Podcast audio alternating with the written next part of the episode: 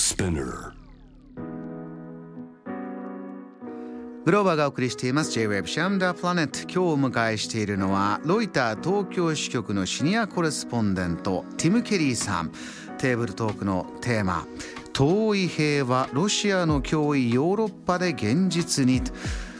ィムさん、前回のご出演時にもお聞きしました、えー、この状況というのは、まあ、世界の秩序を変えようとしている動きっていうのが今いろんな国の中で起きている。その一つの最前線にウクライナ情勢があって、はい、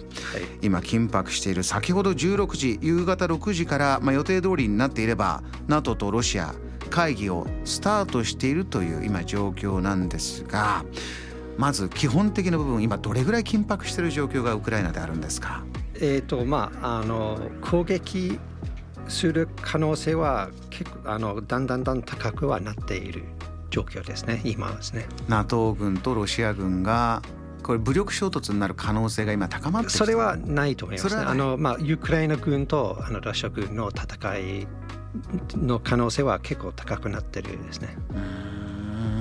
もう一つあの最近ですと、まあ、カザフスタンでもあれはまあ国の中でのえー、デモから、はい、えー、ちょっと大きく火の手が上がったりしてで治安維持のために、うん、じゃあロシアの軍隊というか、まあ、CST とあのね治安維持機構ですけれどもがバッと、まあ、収めかけているという状況もありますがここも連動してるんでしょうか？えーとまあ、あの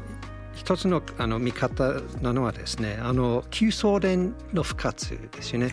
だからカザフスタンはあのロシアの南にある、まあ、大きな国なんですがでウクライナはまあ西にあるんですねロシアの西にある国、まあ、両方もあの旧ソ連ということででまたロシアの影響がそこに強むという、まあ、強くあの結構あの強くなるという結果で、まあ、また旧ソ連の復活ということになってるんじゃないかという見方はあるんですね。そういった大きな見方があります。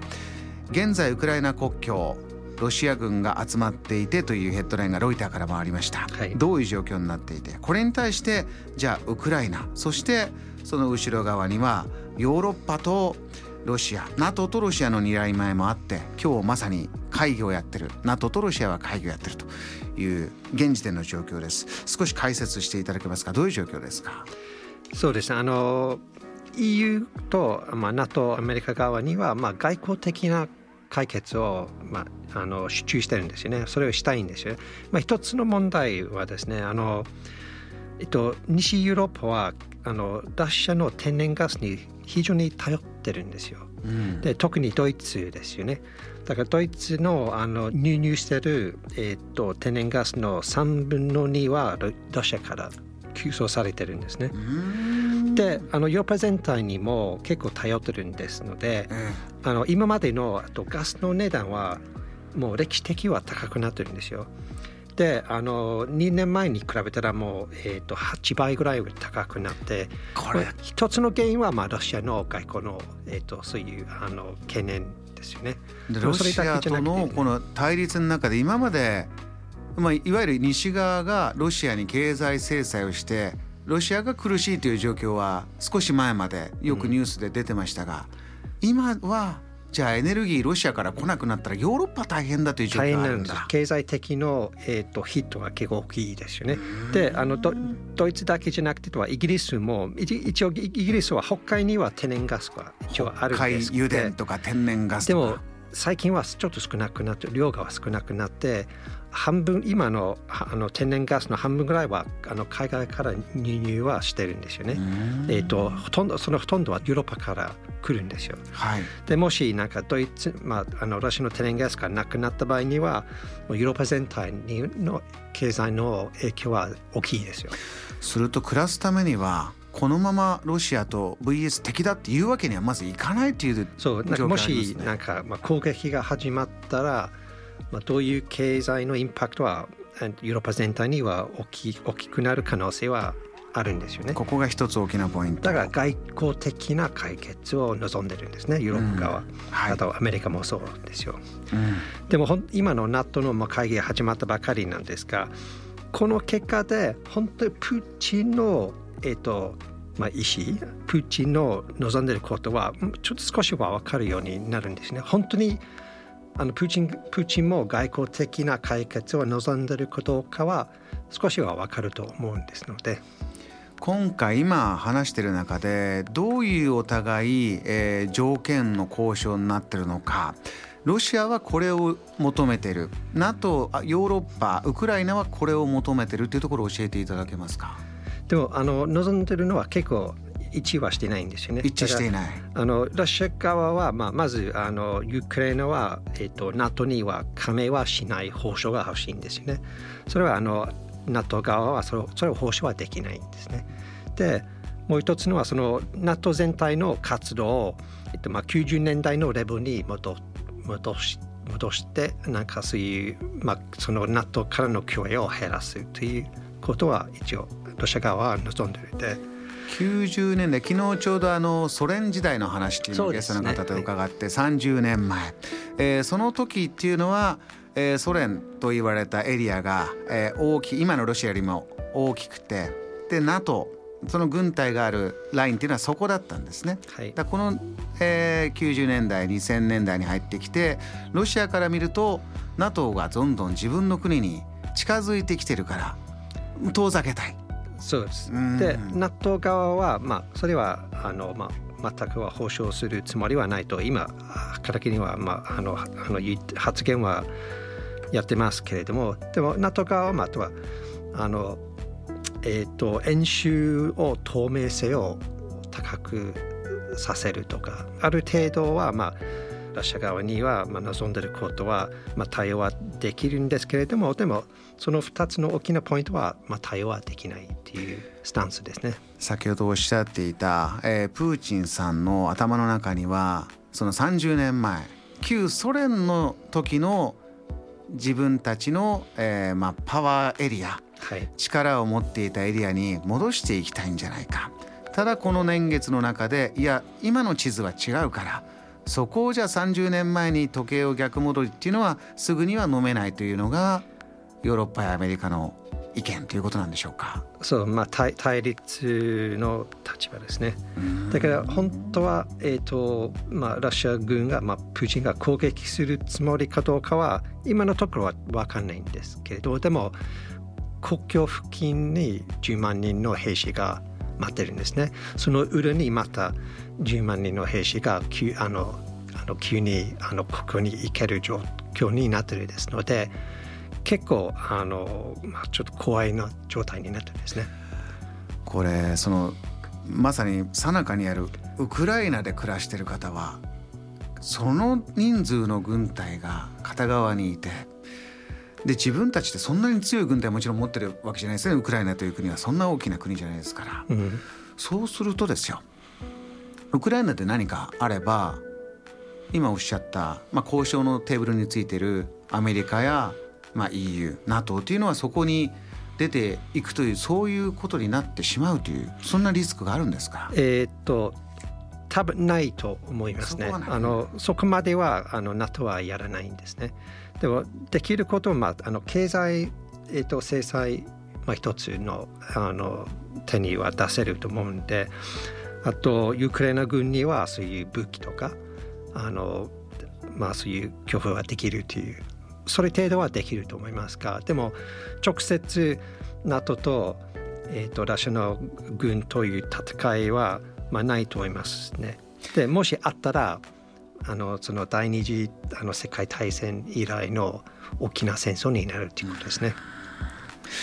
これティムさん、えー、こういったところで注目したい動き実はフィンランドという国の動きが一つ注目したいんだということですがこれはどういうことでしょうか、えーとまあ、フィンランドもあの、まあえーと、ラシアというあの国境はある国ですのでもしあのそっちにも NATO に加盟したいという動きがまあ、始まったところで、まあ、要すると今ロシアがそういう NATO に反発してなんかそういう他の国は攻撃するあのあの姿勢を示しているですのでなんていう逆効果があるんですよね。なんかあの周辺の国があのロシアの周辺の国は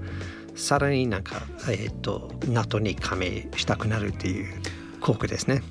ロシア、えー、かなり軍事的に強い、えー、強い軍事力をこう見せるような場面が出てくるとこれは自分たちの国はどこかと、えー、要は安全保障を組まないとそういうこと危ないということで例えばフィンランドは NATO と安全保障を組みたいんだ、うん、ロシア側から見れば NATO を遠ざけたいにもかかわらず逆効果でこういった動きが出てきてしまったこんな見方もあるんですね。あとウクライナもそうですよね。なんかウクライナ国内にもロシアのの反対ロシアの反発も強まってるんですね今のところ。Jam, the planet. えー、今ウクライナで起こっていることを入り口に遠い平和ロシアの脅威ヨーロッパで現実にというフレーズからティムさんの分析伺ってきましたがそれに反応しましていろんなメッセージも来てます。ご紹介しますね、はい。えー、ラジオネーム海と空さんです。ありがとうございます。カザフスタンで、えー、ロシアの治安維持部隊が入ったということについて中国政府中国が支持をしているとニュースで言っていました。やはりロシアと中国というのはつながりが深いんでしょうか？いかがですか？えーとまあ、最近はつながりは深くはなってる。は確かですね。あの東アジアの方にもあの日本の周辺にもなんかそういう共同あの演習とかもやってるし。でも協力的な関係もある、まあ、目的は一緒ですね。あの米国を倒すという。対アメリカ。対アメリカですね。ででもその中にもライバルもあるんですよね。あの共通の公共はすごい結構な長い公共がありますので、うん、あの仲はいいとはちょっと言いにくいですよね。仲悪いなまあ両方お互いに使うということですね。もしなんかあのウクライナの方にが戦争が始まった場合にはやっぱりそこにはアメリカもヨーロッパもそこには注目は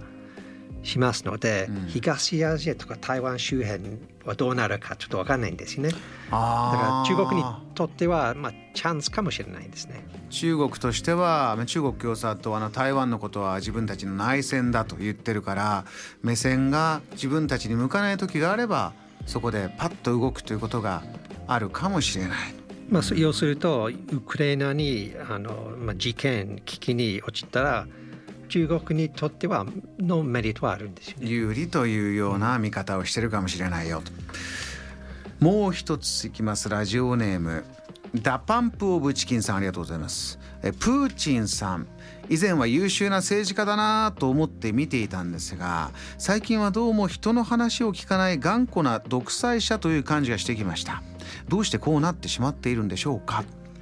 まあ多分もともとはそうだったかもしれないですね。ティムさんから見ればもともとそういうタイプの政治家だったよ。まあもともともとは政治家じゃなかったんですからね、まあ、KGB のスパイだったんですよね。KGB というのはソ連のえー、まあなんていうか公安というかそうですね、えー、ソ連の CIA みたいな、ね、CIA みたいなとこですねだからもともとからまずは非民非民主義というの方だったと思うんですよね。そうすると、えー、アイデアとしてはえー、一つ警察国家みたいな形というか、うん、えー、厳しくこう見ていくというのはもともとそういうコンセプトの方そうなんか大統領になって、まあ、急にその独裁者になるということは不可能ですので、まあ、少しずつという方法はあのあるんじゃないかと思うんですよね。あの先ほどまあ中国の話も出ましたがえー、習近平さんも、えー、トップに立ってからどんどん法律を変えながら自分がずっとこのままパワーを使えるようにしていってプーチンさんも、えー、そういった流れもありますからじゃあね長く話をしていかなきゃいけない相手という現実もあるわけですよねプーチンさんにしろ、まあ、習近平さんにしろ。